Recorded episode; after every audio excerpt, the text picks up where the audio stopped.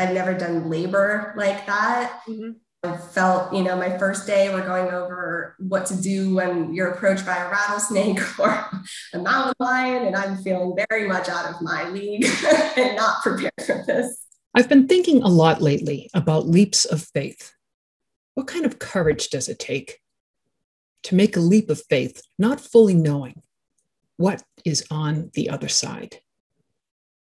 In this episode of Fuel Your Fire, we're talking with Alessandra Bassadana, a 2013 and 2014 graduate of Endicott College. Her undergraduate degree was in hospitality, and she went for her MBA here.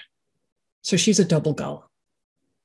Alessandra has always been focused on sustainable hospitality before it even became the buzzword that it is today. And she had a vision, not only for hospitality, but for her own self. And when she closed the books on her graduate studies here at Endicott College, she took that leap of faith. Currently, Alessandra is the hospitality coordinator at Promontory Wines in California. And how she got from Beverly to California is a story about taking that leap of faith. I'm Deirdre Sattarelli. This is Fuel Your Fire from the Angel Center for Entrepreneurship, and I'm glad you can join us. Welcome to Fuel Your Fire, presented by the Angel Center for Entrepreneurship. This podcast is produced by entrepreneurs for entrepreneurs. If you want to build your own business, lead your life, and achieve your dreams, you've come to the right place.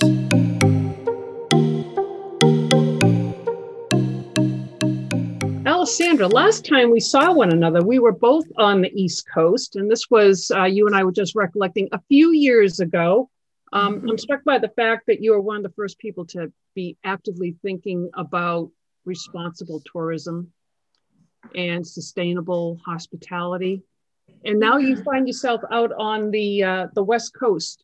But before we get talking about your being out on the West Coast, your thesis was in that area, wasn't it, when you were studying here at Endicott? Yeah, so my choosing a thesis topic was actually a little bit difficult. I felt like maybe my topic wasn't going to reach everyone as much as it's impacted me.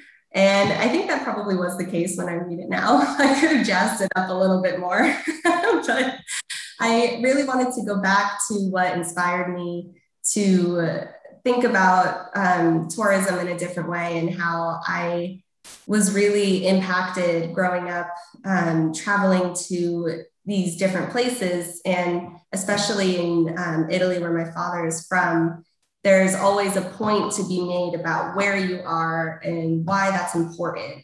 And a lot of the places I visited along the way, which were called agritourism properties, there were just little wooden signs that said agriturismo, like along the way. Mm-hmm.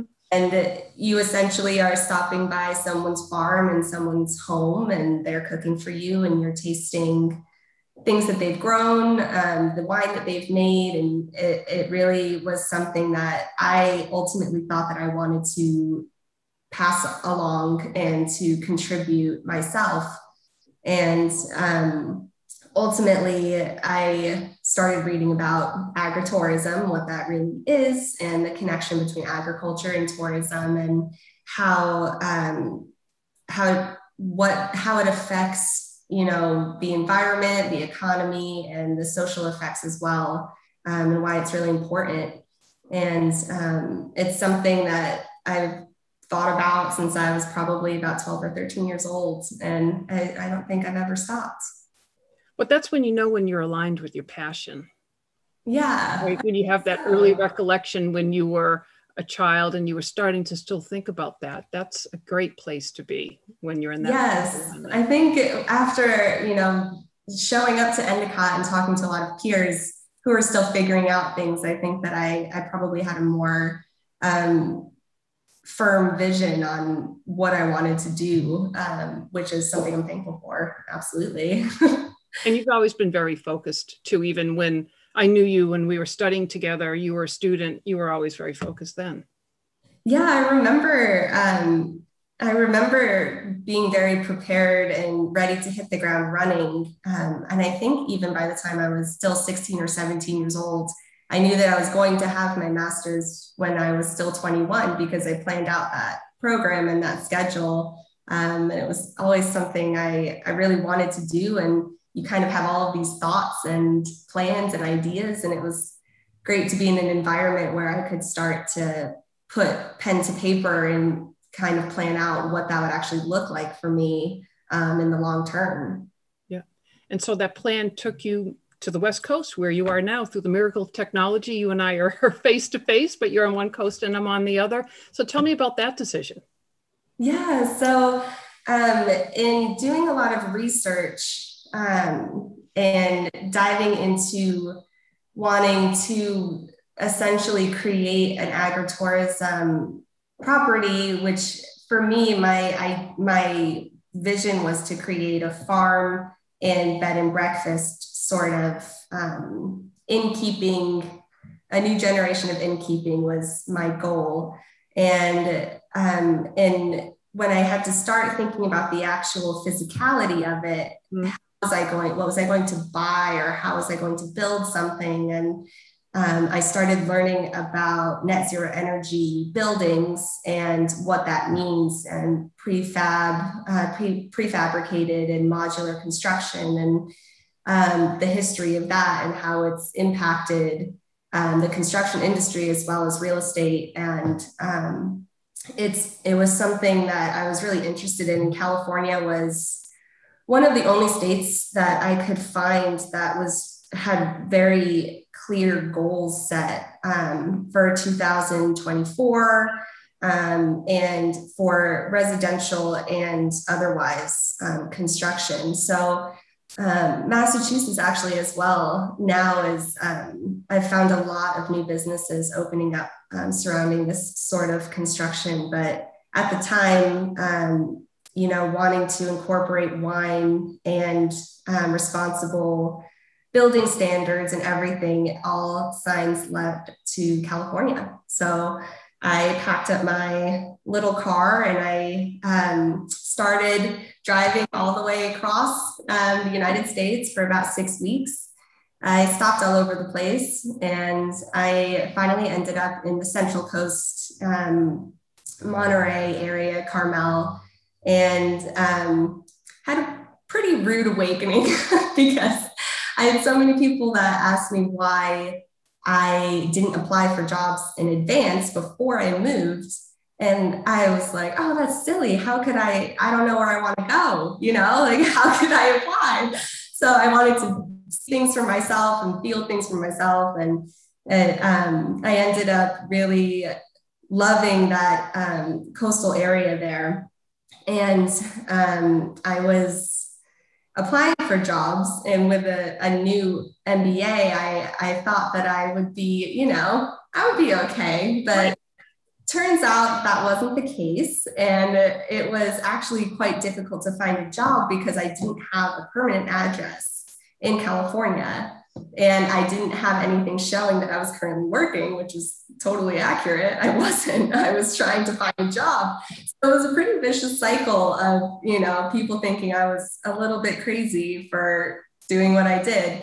But eventually I did apply in a tasting room and at a small USDA organic winery called Heller Estate. It's been purchased since, but it was called Heller Estate. And my dear former manager gave me a shot part-time just to make sure I wasn't crazy. And I started working in the tasting room there and also volunteering in the vineyards as it wasn't really a permanent position at that point, but I wanted to prove that I could do the work. So shout out to the person that gave you that opportunity. I know, Mary Rose, what a doll. Shout out to Mary Rose, because it's those little things when you look back years later, you say, wow, that was actually a big thing. Absolutely. I guess you would say that I'm a little bit proud, because I was not going to go home with my tail between my legs, and I was certainly not going to ask my parents for help. So that's what I got. So you were in the tasting room, and then you became a wine club specialist. Tell me about that. Yes. So the transition was actually not totally intentional. Working in the tasting room was especially challenging for me, as I'd never been sort of face-to-face sales previously. And that's really what it is. Someone walks in and you try to relate to them and tell the story of where you work and what they're tasting, and in a way that relates to them. And hopefully they like what they're tasting and they like the story and they can feel like a part of the family. And the wine club part of it is more managing preferences, remembering, once they are a part of the family, remembering their shipping preferences, remembering what wines they want to taste when they bring their friends and family, and, making sure that they're very well taken care of, because they're important. They're a part of the family. And it's actually a funny story, because I don't think my boss actually knows this one, but the shift wasn't intentional. And I actually at the time was not planning on moving to Napa. At the time, my father's friend called me up and said that his friend's daughter was visiting Paso Robles, which is another wine growing area a little bit further south of here, and quite further south. And he thought it would be really important for me to meet with her and talk with her. She works in the wine industry in France, and she was doing very well. And so I thought that was a great idea. So I went down and I spent some time with her, and she really made a point to tell me that it was really important that I spent time in the vineyards. And that was really in order to get to know where you're working and what you're doing and what you're selling, ultimately, you need to have that time within the actual agriculture. And she was right. And so she recommended that I apply to a couple of places in New Zealand where she had gotten her start, and she was going to reach out on my behalf to her contacts there and, set me up. So at this point, it was October, and I was feeling very much like this was the right call.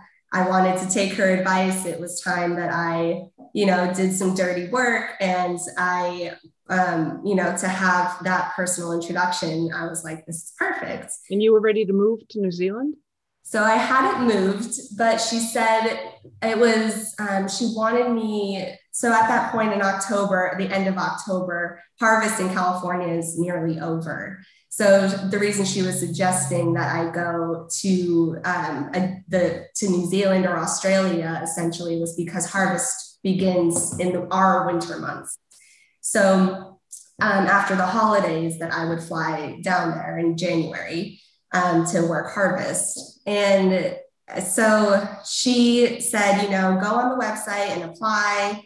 And, I think there were 3 or 4 positions in different locations. It was a quite large company. And she was going to, in turn, reach out to her connections. So at the time, I left, I came back up, I had communicated to my dear Mary that, I had made the decision that it was time for me to move on. And I thought this would be an important step for me to take. And she was, of course, extremely supportive and lovely. And so I, at the time, thanks to, just being a young person, I didn't have a ton of money. So my plan was to pack up my small car again with the things that I had, drive back to the East Coast for Christmas, and leave my things at my parents' house, and then take a flight after the holidays. And so I had given up my apartment and I was, you know, very much just, you know, doing this no matter what. Right. Laser focused. And I was incredibly nervous. And there was, you know, something that I was just like, oh, this is really crazy. I just met this person and I really was trusting her. And she, so I, you know, it's like Thanksgiving, I haven't heard back yet. And I was like, okay, well, you know, she is busy, very busy. It's the holidays, she's traveling. And I had received an email from her that after I had applied that said, okay, great, you know, everything's great. And so then, you know, December's rolling around and I still haven't heard. And I, you know, I kind of had to make the call whether I was going to, you know, stay or go. And I really wanted to be committed to it. So I left, I packed up my car again, and I drove my things. And I think I made it to Arizona maybe, or somewhere like that. And, you know, the rejection letters started rolling in, each one a little bit harsher than the next. While I'm in transit, and I am thinking, what in the world have I done? And, you know, still to this day, it's been 6 years later, I have not heard from her.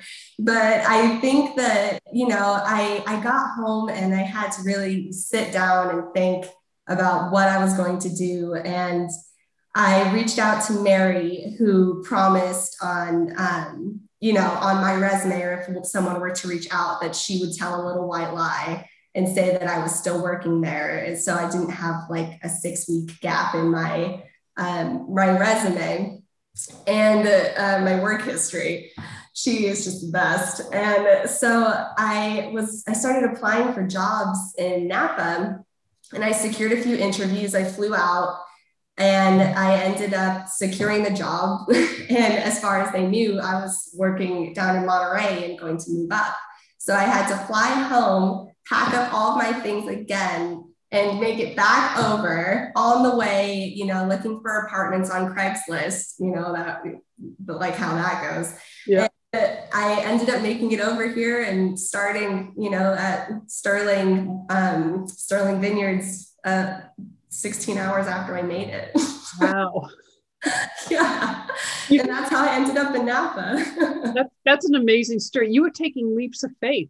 Like with a capital L and a capital F on faith. That's just like crazy. I was. And my family gives me such a hard time. They're just like, why do you make things so hard? And I'm like, I don't know. Well, I mean, you were running hard at it. And I do think we'll have to figure out, we're going to have to get an Endicott t-shirt for this Mary. I don't know her, but I know. She's just the best. And she always had my back. And she really is wonderful. But yes, that is... a pretty hilarious story as to how I ended up here. I'm just envisioning the map right now, and you and your car going one way. I know, it is just unbelievable. I still have the same car that I had back in 2014, and I don't know how much longer it's going to last. She's held on, and she has got me through some stuff. There you go. So you're at Promontory now, and yes. You took your job at Promontory, I recall, right before COVID hit, and you were going to be focused on events. Yes. So what was that like? I technically started at Promontory in July of 2018, actually. And I did start with an events coordinator title. And that was because the Promontory is the first one of the Harlan family's wine growing endeavors to have the permitting to actually welcome guests in a hospitality format. Harlan Estate and Bond do not actually have permits to welcome guests and do not have a hospitality program in place. So Promontory was built with the idea in mind of welcoming our long-term patrons who've been great supporters over the years and finally having the space to share with them. And so with that, with those visits and tastings came, you know, requests for birthday parties and family celebrations. And so they were wanting to hire someone to help manage those. And my position quickly sort of shifted from not solely events to supporting the hospitality team in a larger sort of way, the concierge team, as well as operations just around the winery. We're a fairly small team, so we all kind of put in effort where it's needed. And right. So I do a few things here, but I am mainly focused on larger gatherings with added components such as entertainment or potentially or culinary especially, but things like that. Okay. And so you couldn't host events during COVID. Right. Yeah. So I was feeling very, as everyone was feeling very nervous when COVID hit. It was very, I felt like I felt confident about the work that I was doing, and I felt supported by the team. And as someone who went to business school, I knew that, sometimes decisions are made not based on how well someone's working, but because of, necessity. Business, right. I'm really prepared to take the news that because there doesn't seem to be an end in sight for this, that I would either be furloughed or potentially let go. And alternatively, what happened was that a lot of the hospitality team was invited to work out in the vineyards, as the viticulture and wine growing teams were not impacted, but they were operating pretty normally, as agriculture was deemed essential. Okay. So the normal schedules were in place, and instead of hiring on interns as they usually would, they had the support of the hospitality staff. And California at the time, I started that doing that work in April, and in June there was like a little glimmer of hope, things opened up slightly. So a lot of the team that hosts visits actually transitioned back to the winery and started helping out in different areas back at the winery grounds. And I instead stayed out in the vineyards because gatherings were not allowed, and it didn't look like they were going to be allowed for a really long time. So I ended up staying out there with the viticulture team for almost, I think I was a few weeks shy of a full year. And that was incredibly challenging. I've never done labor like that. Mm-hmm. I felt, my first day we're going over what to do when you're approached by a rattlesnake or a mountain lion, and I'm feeling very much out of my league and not prepared for this. And it was, and still in the back of my mind, I thought it might be very temporary and more of a transition out, and feeling very self-conscious about a lot of things like that. And ultimately I had this, I was either, how I always am, I'm either in or I'm out. In or out, right. I was very much in, and I was very much moved by the piece of land that I was working on. And I was really impacted by the people I was working with, very inspiring and hardworking teams that really are dedicated to research and development, and dedicated to figuring out how to best be stewards of the land and how to communicate what we're trying to do through this art that we call wine. And the entire year was, I think, really a big deal for me. And I almost feel like a different person afterwards. And just for a little background on Promontory, it was a piece of land that Mr. Harlan, it was actually more of a hidden valley that Mr. Harlan stumbled upon when he was hiking around Oakville in the 70s, looking for the parcel of land that would be called Harlan Estate. And it was unavailable. It was owned by someone else. And it was somewhere he just kind of always loved to hike around, and he had this vision for it. And it turns out in 2008 that when the market crashed, that the parcels became available, and he and his son, Will Harlan, and the director of wine growing, Corey Empting, made the decision to, you know, if they were going to take this on as the new generation and have it become Promontory, which of course it did. And once they acquired the land, they had geologists come out to see what they were really dealing with. It's a huge piece of land. It's 840 acres. And about 10% is planted to vine. So little around 80 acres or so are planted. And it turns out that they discovered that there is, that the vines are planted on a huge piece of metamorphic rock that runs through the vineyard. And as far as we know, we're the only vineyard in the world that's planted on metamorphic rock.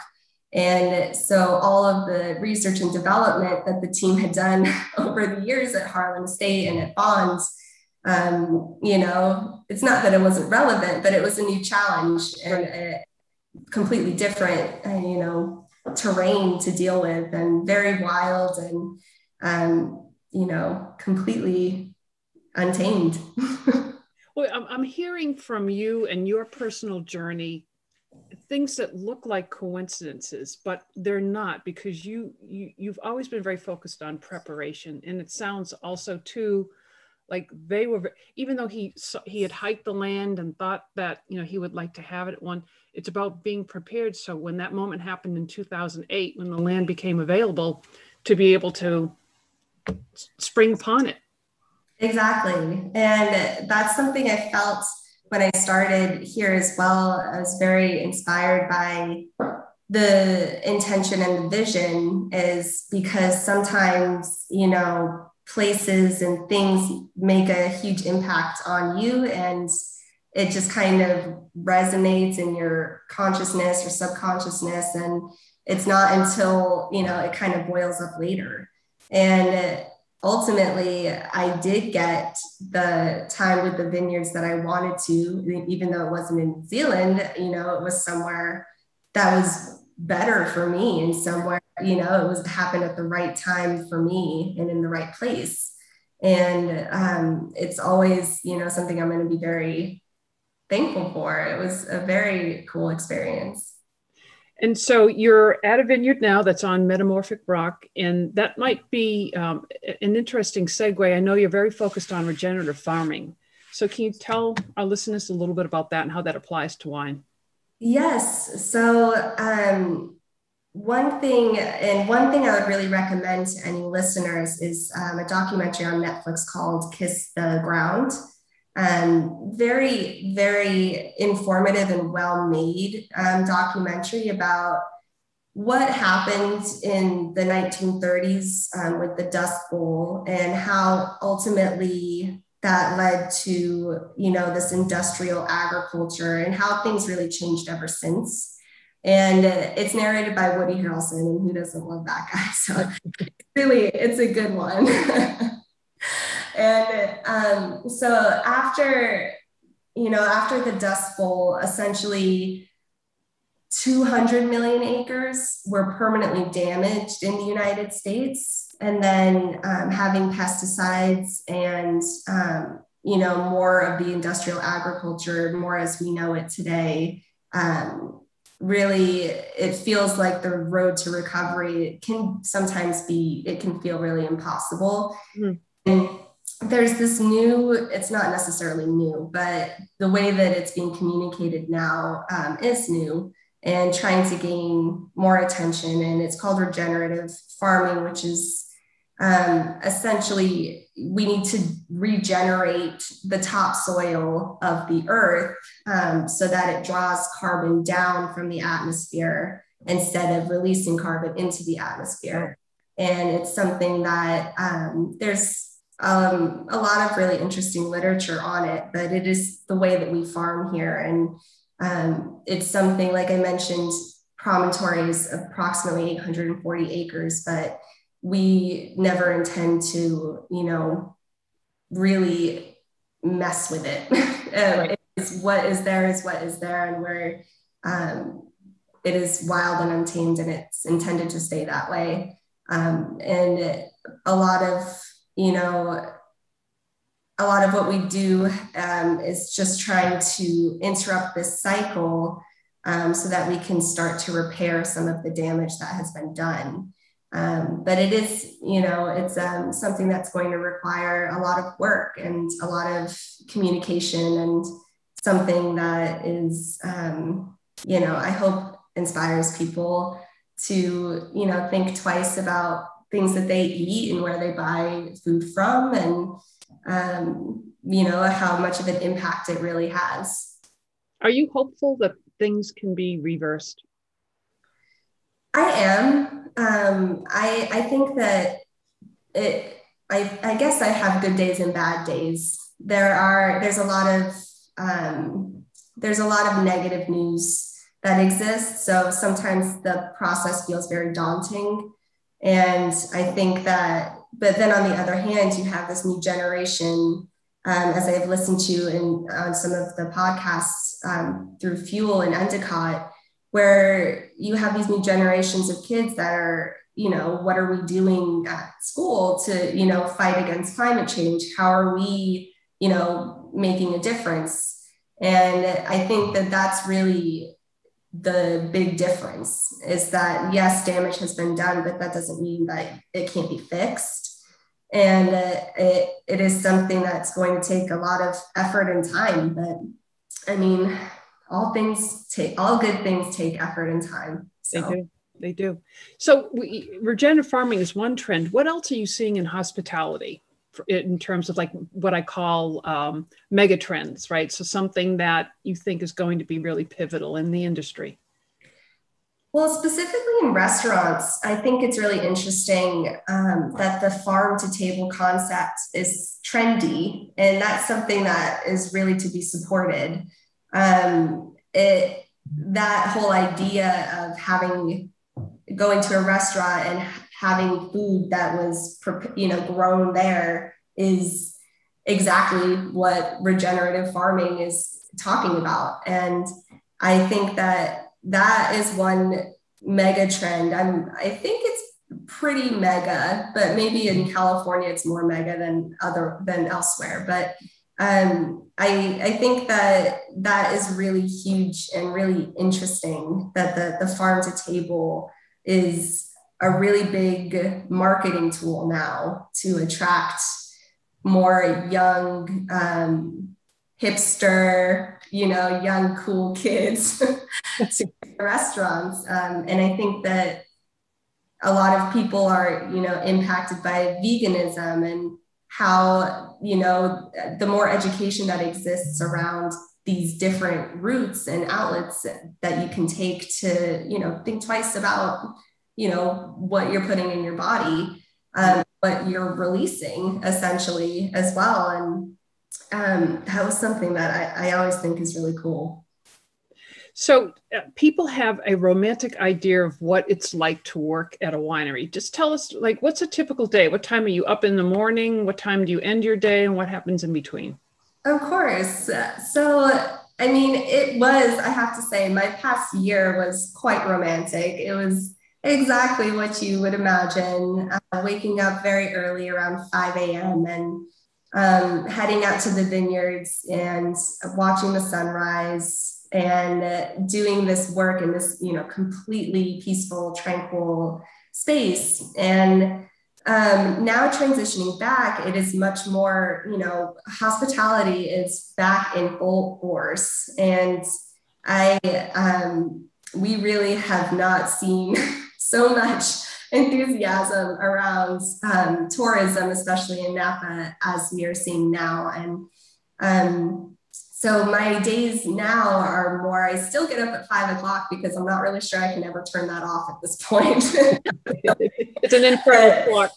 I still wake up and I'm like, oh my God, I'm late, you know, like I'm not late for the vineyards. But I still get up early, and I still am really lucky and fortunate to work in such a beautiful place. So I still get to the winery and have a coffee and, you know, take my time starting my day. And a lot of my time right now is focused on supporting the concierge team, because we are fielding a lot of requests, and it's we want to make sure that everyone is being heard and their time is respected.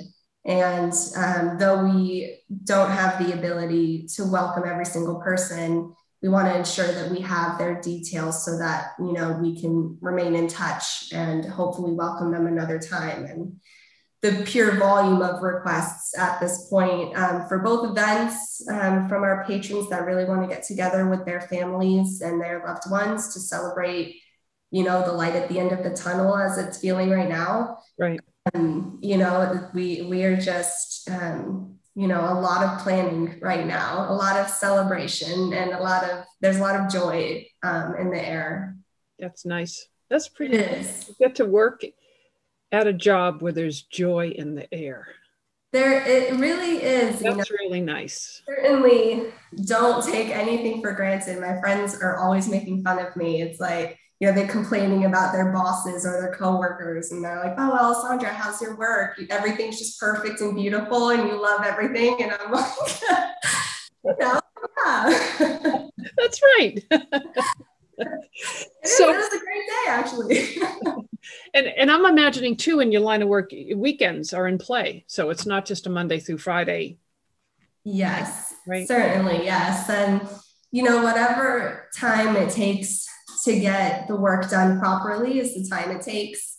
And, you know, I very much love that hustle, and I really thrive in it. Actually, I think that there's, you know, we've already discussed, I might be slightly crazy, but the adrenaline of it is something that it turns out I'm very attracted to. And ultimately, looking back on the Fuel program, it was the project management and things like that I really loved. I like having a checklist and things that keep me organized, and I love managing projects. And so I'm really able to do that here, which has been really cool and interesting for me to learn about myself.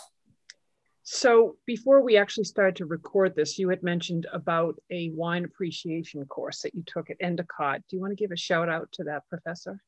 Yes, I would love to shout out Peter Jenner. I definitely remember those classes, and I remember how we connected on my favorite wine, which was the Vino Nobile di Montepulciano. And it was something that I had taken a small class when I studied abroad in Florence, but I was so looking forward to a class at Endicott, and he made it such a great class, and I think about him often, so I would love to shout him out, and hopefully he reaches out, and if he's ever in Napa, I'd love to see him.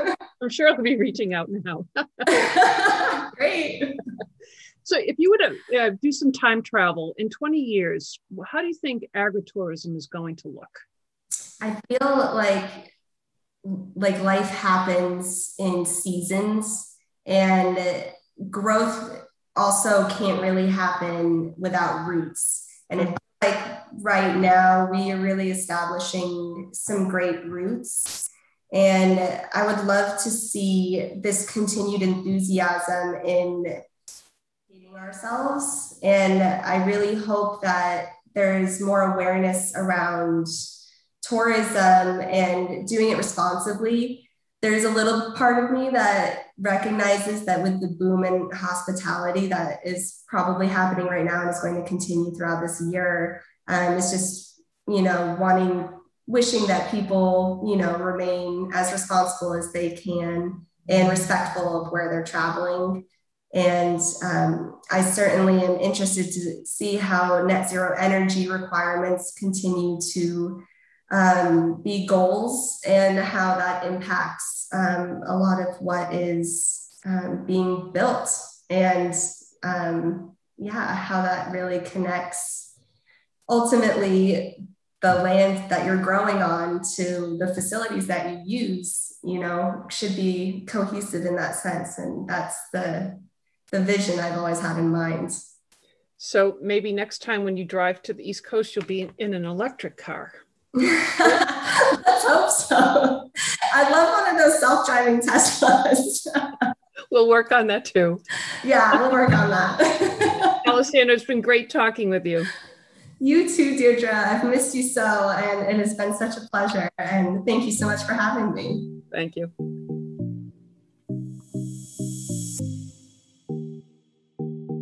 The podcast Fuel Your Fire is brought to you in part through a generous donation from the Cummings Foundation. If you or your business would like to get involved with Fuel Your Fire, drop us a note at ecfuel, that's ECFUEL, at endicott.edu. Thanks for your support.